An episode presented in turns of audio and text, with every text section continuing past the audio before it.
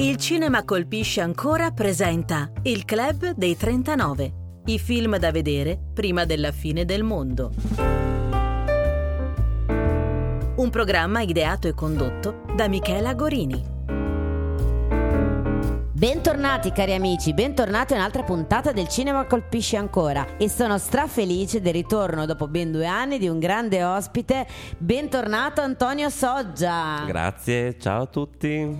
Allora, per chi non lo conoscesse, Antonio oltre a essere un amico, oltre a essere un regista, un attore della compagnia Teatro delle Forchette, anche tecnico, Sì. qualunque cosa. Anche le pulizie a volte. È anche un, È giusto che sia così. Un appassionato cinefilo. Certo. E io ho scoperto già due anni fa essere un appassionato appunto di cinema e soprattutto di neorealismo, giusto Sì. Antonio? Sì, e diciamo che il periodo del, del neorealismo è una mia peculiarità perché mi è sempre piaciuto il reale di quelle opere cinematografiche, perché E inf- doveva comunque riportare sempre al reale. E questo. infatti dopo torneremo proprio su Infatti. questo argomento. Come vi ricordavo, la nostra edizione si chiama il Club dei 39 in omaggio a Hitchcock, i 39 film da vedere prima della fine del mondo. Parliamo di Ladri di biciclette dalla regia di Vittorio De Sica. Sì, bellissimo. Allora Antonio, tu quando hai scoperto questo film? Perché cioè, sono tutti film abbastanza difficili, eh? non, cioè, Certo. non parliamo di... So che sei un grande amante di Woody Allen Ah, anche. Sì, vabbè, Woody Allen Però è è un- maestro. Però non sono film di Woody Allen questi. No, non sono film di Woody Allen. Sicuramente Woody Allen eh, piacerebbe ed è piaciuto la di biciclette perché c'è anche una citazione in eh, Stardust, Stardust Memories, Memories, sì. eh, sì, che dove c'è, ci sono loro che si incontrano al cinema dove viene proiettato l'Ada di biciclette e poi c'è anche una discussione sul film L'Ada di biciclette che ricordiamo essere uno dei film insieme a Riso Amaro tra l'altro dei 100 film italiani da salvare perché naturalmente parliamo di un capolavoro così è stato anche citato dalla stampa straniera un capolavoro del cinema italiano nonostante le prime vicissitudini comunque di produzione non, ehm, non pensavano ovviamente di arrivare a questo capolavoro. Perché eh, nel 1948 quando venne presentato da ehm, Vittorio De Sica che naturalmente parliamo di un mostro sacro del cinema italiano lui riusciva a creare con gli attori non professionisti delle opere assolutamente professionali e quasi pittoriche nel loro bianco e nero, eh, lindo e pulito. E quindi la di, di biciclette vuole riportare praticamente lo spettatore a un reale quotidiano dei cittadini e ovviamente eh, oltre al protagonista eh, Antonio eh, e Bruno, ovviamente suo figlio, abbiamo un'altra grande protagonista eh, che era la città di Roma. Eh, la città di Roma utilizzata tantissimo per le opere neorealistiche perché ovviamente parliamo di una città diciamo ferita Anche viscerale, no? e viscerale. Cruda, difficile. Difficile, quindi- sì. Diciamo che è un, eh, un film de- decisamente importante per il cinema italiano e io l'ho scoperto quando avevo esattamente 19 anni, andando al cinema Lumière, che all'epoca non era al, eh, alla Salara, vicino alla Salara a Bologna, che adesso invece è più bello, eccetera. All'epoca era semplicemente un cinema, mi sembra vicino a Porta, la, Porta Lame, adesso non mi ricordo bene, o San Felice, adesso non mi, non mi ricordo dove era. Eh, però andavo molto spesso lì e eh, andai a vedere la di biciclette una sera con alcuni amici del DAMS e eh, rimasi folgorato, rimasi folgorato dal- dall'interpretazione dell'attore che interpretava Antonio. Ricordiamoci che l'Ade di biciclette è un- uno di quelle, di quelle opere che io metto nel, ehm, diciamo, nel contenitore delle opere reali, vere del neorealismo, cioè quelle che hanno tutti i carismi del re- neore- neorealismo, rispetto invece, non so, a Ossessione di Luchino Visconti che utilizza invece attori professionisti o lo stesso Riso Amaro. Amaro, esatto. Ok. Infatti una delle critiche che fu mossa, ne parleremo nella prossima puntata, proprio a Riso Amaro, è il fatto che Giuseppe De Santis, proprio da- a partire dalla sceneggiatura, si rifà a un tipo di cinema più eh, popolare, no? Sì. più di consumo popolare. Consumo popolare. Eh, abbiamo infatti i crismi de- it. Del, del classico eh, film mainstream americano e lui vuole molto emulare questo cinema. E mentre De Sica dirà appunto che la letteratura ha scoperto da tempo questa dimensione moderna che puntualizza le minime cose, gli stati d'animo considerati troppo comuni, il cinema ha nella macchina da presa il mezzo più adatto per captarla. La sua sensibilità è di questa natura e io stesso intendo così tanto il dibattuto realismo. Quindi eh, si congiunge tutto con quello che hai detto te, no? questa eh, rappresentazione della realtà in modo così eh, viscerale, cruda, che poi ha portato questo film a essere un Sì, cult. Parliamo brevemente della trama, Antonio, Sì, no? la- allora, la trama è molto semplice in realtà eh, rispetto a Riso Amaro che invece è veramente molto tortuosa. Quella di Ladri di bicicletta è molto semplice. Un, eh, un uomo ha necessità di ehm, lavorare eh, e naturalmente viene preso per- come attacchino pubblicitario.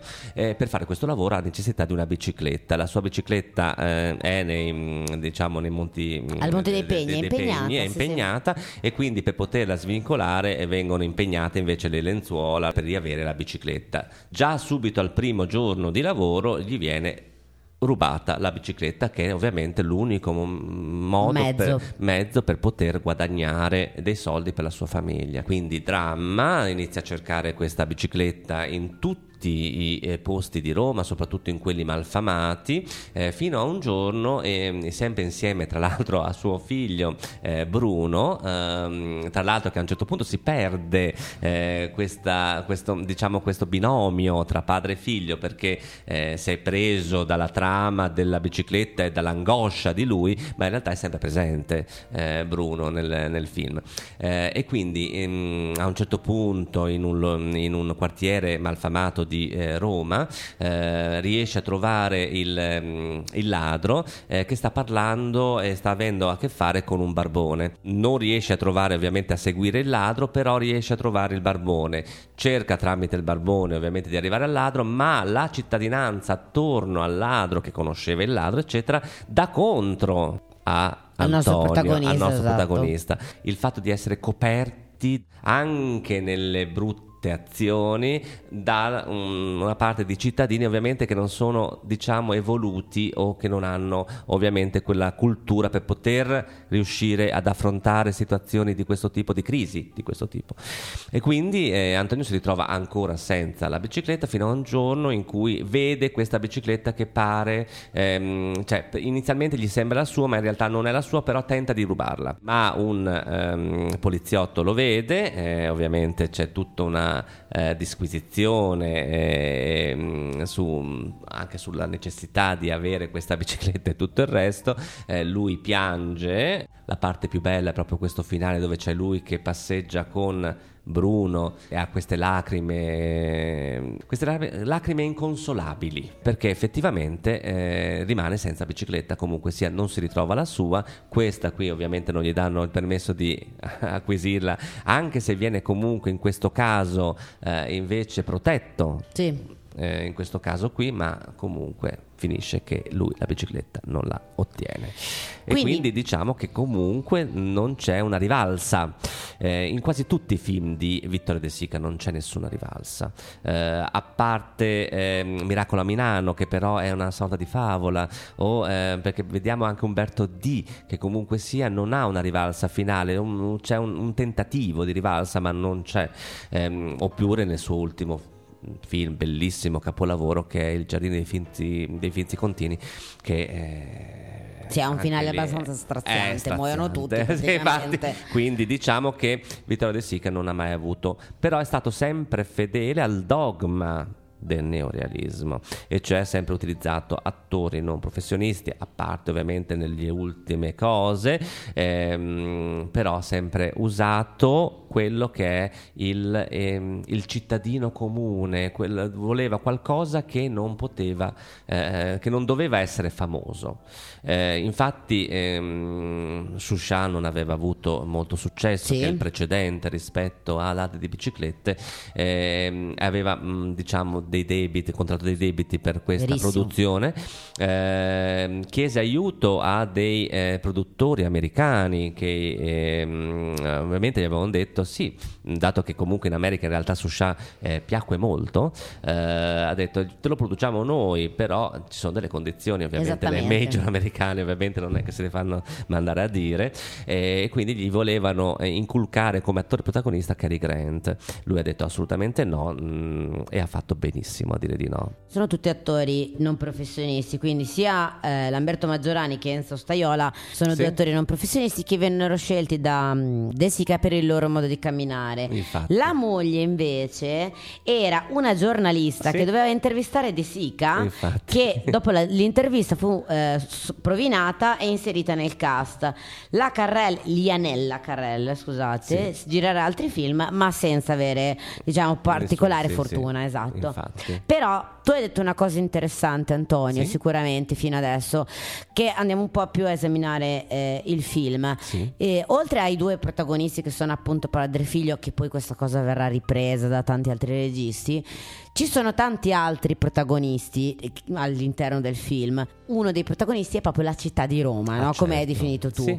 Questa città che tendenzialmente a un certo punto eh, si scaglia, perché vedremo che alla fine lui verrà praticamente linciato pubblicamente quando tenta di rubare l'ultima bicicletta e verrà salvato ah, dall'arresto esatto, sì. solo dalle, dal, dal, pianto del bambino. Del bambino no? Quindi in realtà la città di Roma è proprio uno dei protagonisti. Sì, no? perché Roma eh, in quel momento bisogna contestualizzarla. Siamo nel secondo dopoguerra, un dopoguerra tra l'altro che l'ha ferita mortalmente, una città decisamente ferita. La gente è ancora spaesata. Parliamo di un momento, il 48 tra l'altro, eh, dove eh, inizia una nuova era, e cioè la Repubblica Italiana. Quindi Roma è ferita, i cittadini sono feriti, non vogliono eh, assolutamente salvare qualcuno, non gli interessa non c'è questo interesse nel salvare qualcuno perché sono anche loro sopravvissuti. Ed è un ritratto di Roma veramente molto diverso, no? Se pensiamo sì. a una Roma di vacanze romane, per esempio, è un film successivo, sì, per carità. 50, sì. Però è un film che comunque ritrae una Roma viva, una Roma festosa, una Roma turistica, Qui abbiamo una Roma con queste stradone immense, sempre sì, totalmente de- deserte. Esatto. Sì. Infatti, eh, bisogna, ripeto, ehm, contestualizzare. Sì, bisogna proprio mettere in, in, in, maniera comparata la situazione. Hai citato Vacanze Romane. Vacanze Romane è stato un film che io amo profondamente perché Gregory Peck e Audrey Hepburn per me sono speciali in quel film. Il film stesso è speciale. Eh, in più è stato girato a Roma proprio contro la tra l'altro vabbè, con produzione romana perché eh, eh, si spendeva meno eh, in quei tempi in Italia. Eh, però negli anni 50, in quel momento lì in cui è stato, stato creato Vacanze Romane, c'era il boom economico, iniziava il boom economico, quindi la gente era più speranzosa, vedevi una Roma finalmente rigogliosa e bella bella da vivere. Mentre invece nel 48 c'erano ancora le ferite da guerra, c'era stato Roma città aperta di Roberto Rossellini, Rossellini ehm, e quindi facevano vedere quello che cioè, Roberto Rossellini stesso in Roma città aperta ha detto Roma deve essere vista in questo momento così com'è, distrutta.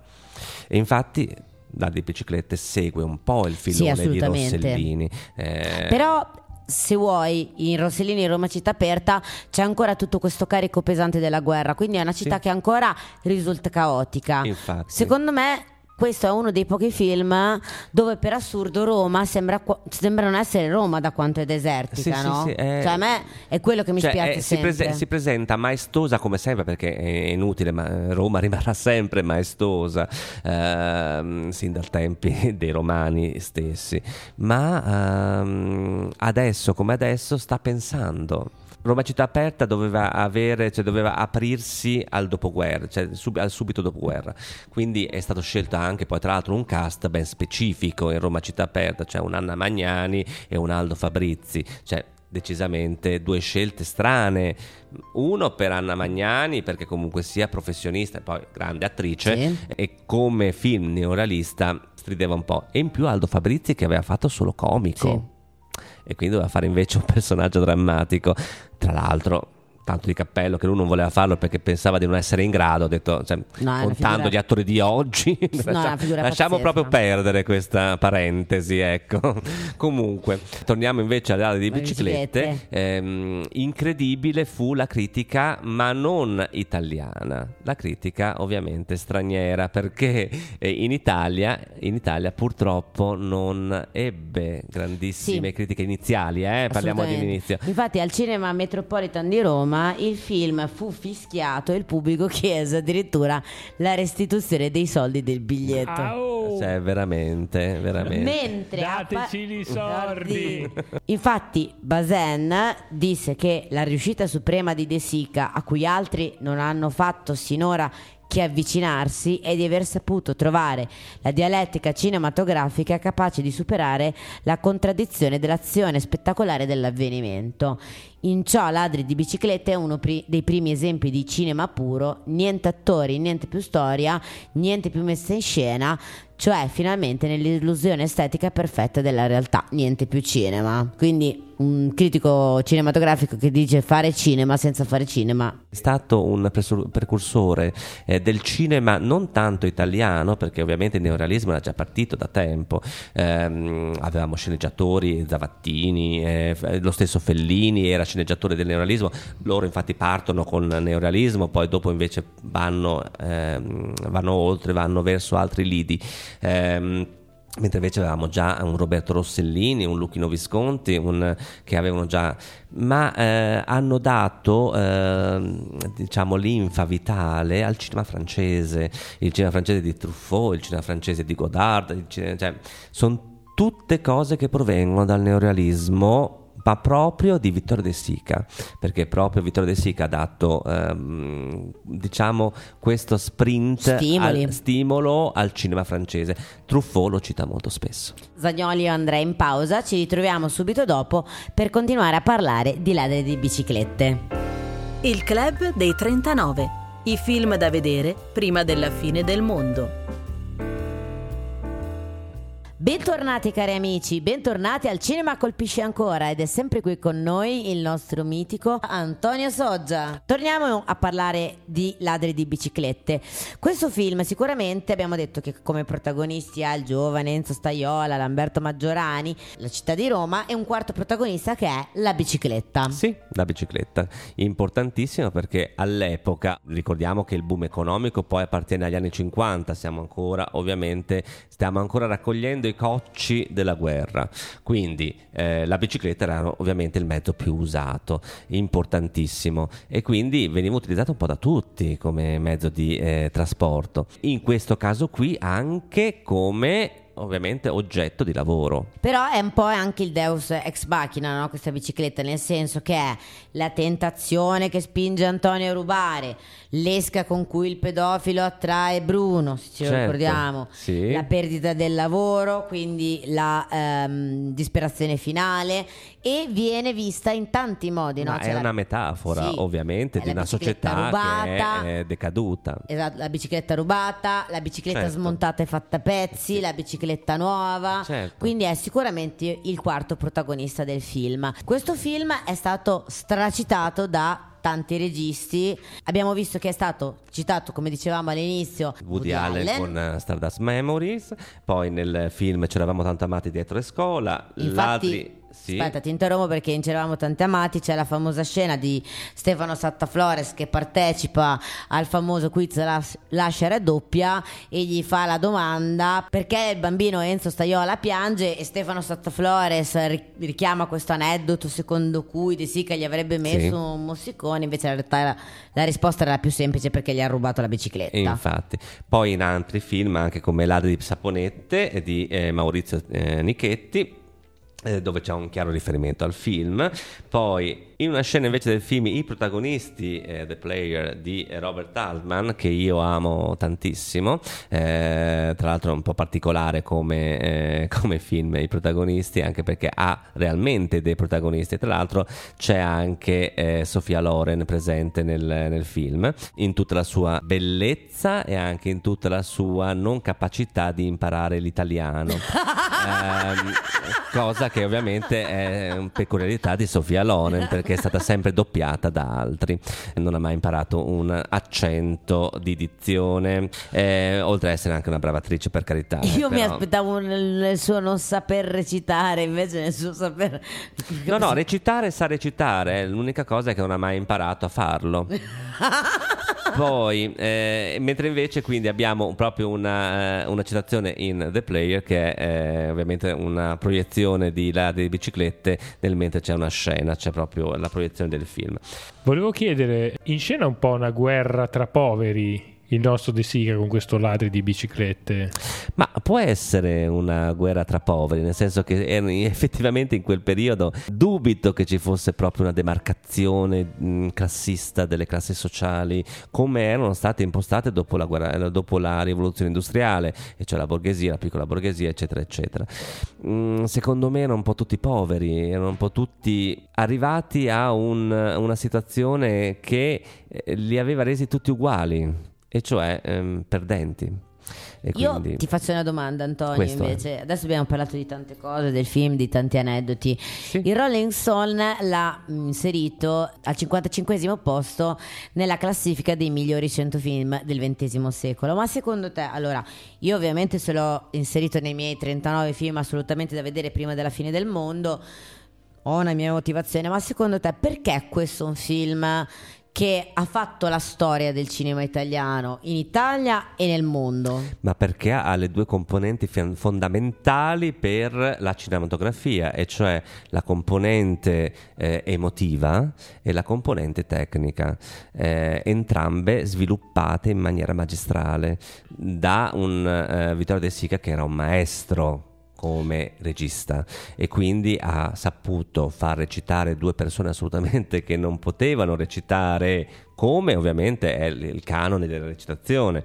Quindi abbiamo eh, un regista che ha fatto un'opera esemplare, è un'opera d'arte. Una delle mie motivazioni per cui questo è uno dei 39 film da vedere assolutamente prima della fine del mondo è uno del- dei motivi per cui tra l'altro Bazin, lo- mh, il critico francese, lo colloca nel- in uno dei migliori film di tutti i tempi, ossia questo è un film completamente distrutturato, cioè ci insegna che tutto quello che non è cinema può essere cinema, nel senso che non c'è spettacolarità, la trama è il più ridotto possibile, non ci non sono c'è ancora l'algoritmo? non c'è l'algoritmo, non c'è il momento what the fuck, come direbbe Nanni Moretti, non c'è il finale positivo, anzi un film finisce malissimo, cioè mm, ti lascia veramente distrutto. Per me questo lo rende un- una cosa unica nel suo genere, forse la prima Ma allora, io eh, non sono molto d'accordo perché comunque dei ehm, colpi di scena ci sono anche in lato di biciclette. sì, ferma, Eh, ci cioè sono- nel senso intendo il Ma- classico colpo di scena ma al alla di là- cinema ma americano, eh. Ecco, però eh, non possiamo però ehm, declinare tutto il cinema al cinema americano perché non tutto il cinema è stato creato in America, Eh, anzi abbiamo tutto il nostro cinema europeo che è stato mh, altrettanto importante, eh, soprattutto il cinema tedesco, soprattutto il, il cinema francese, quello eh, russo, eh, non dimentichiamocelo, Eisenstein e tutto il resto. Quindi eh, sinceramente mh, dire che questo sia un film eh, estremamente eh, basico o semplice No, no, no, non ho detto che è basico, Sì. semplice. Ho detto che fa un'operazione che di solito non si fa. Cioè, come diceva Bazin, no? Qui siamo in un cinema che è talmente reale Sì, che beh, non sarebbe è un ne- anticinema, sì, non sarebbe, ok? eh, beh, perché è neorealista. Ecco. Perché se non fosse neorealista, allora saremmo ancora nei- eh, nelle commedie dei telefoni bianchi Sì. oppure a fare eh, mh, Cabiria di Giuseppe Pastrone. Però quello che ti chiedo io è, no? Cioè, questo tipo di operazione che fa, eh, che fa De Sica, che abbiamo in generale nel neorealismo, dove lo possiamo trovare al giorno d'oggi? Se lo possiamo Al giorno trovare, d'oggi, Sì, al vabbè, giorno perché se ti chiedo nel passato si fa Certo, presto. ce- ne sono il cinema tantissimi. non realista. Allora, al giorno d'oggi, devo dire la verità, l'ho visto in Luc Besson, in Dogman. Dogman. È stato un film, sono rimasto veramente scioccato dalla bravura del protagonista. Caleb Laundry Jones. Sì, uno, e dalla bellezza del film. In effetti a Venezia è stato un film veramente molto apprezzato, anche per la sua Ed ferocia. è assolutamente neorealista. Secondo me questo tipo di cinema anticinema, tra virgolette, chiamiamolo così, eh, si può trovare sicuramente in Dogman di Besson. Un altro regista che in certi film fa questo tipo di lavoro può essere un Garrone, in certi tipi di film, non in tutti sì, i suoi io lavori. eh, devo dire la verità che Garrone lo seguo poco, non, non lo seguo perché non mi interessa fond- mm, particolarmente, eh, non rientra nelle mie eh, corde, anche se ricordo benissimo che mi era piaciuto da impazzire il suo primissimo film L'imbalsamatore. L'imbalsamatore. Ah, beh, è un capolavoro secondo Infatti. me. Beh, io Poi dopo si è aggiungerei- perso un pochettino con Mm. quella cosa del grande fratello anche che c'è quella Reality. reality eccetera dopo non, non- non mi ha più entusiasmato Io aggiungerei anche i fratelli Dardenne. Cioè, Per un attimo io ho temuto, non so perché, che mi dicessi fratelli di Innocenzo. Ti No, giuro, stavo vabbè. per tirarti il microfono. Sì, sicuramente anche nei fratelli. Van- que- i fratelli Vanzina avevo paura Ah, tu pensavi ai fratelli Vanzini. io ho avuto paura quasi sì. Va bene, io ringrazio tantissimo Antonio per essere stato con noi ospite. Grazie a voi. Ricordiamo che tornerà presto con noi per un'altra puntata, l'abbiamo già detto, su Riso Amaro. E so che ci saranno degli ascoltatori che non vedranno l'ora. ma certo lo spero anch'io grazie comunque a tutti Grazie voi. ancora Antonio di essere stato con noi. Il Club dei 39. I film da vedere prima della fine del mondo. Un programma ideato e condotto da Michela Gorini.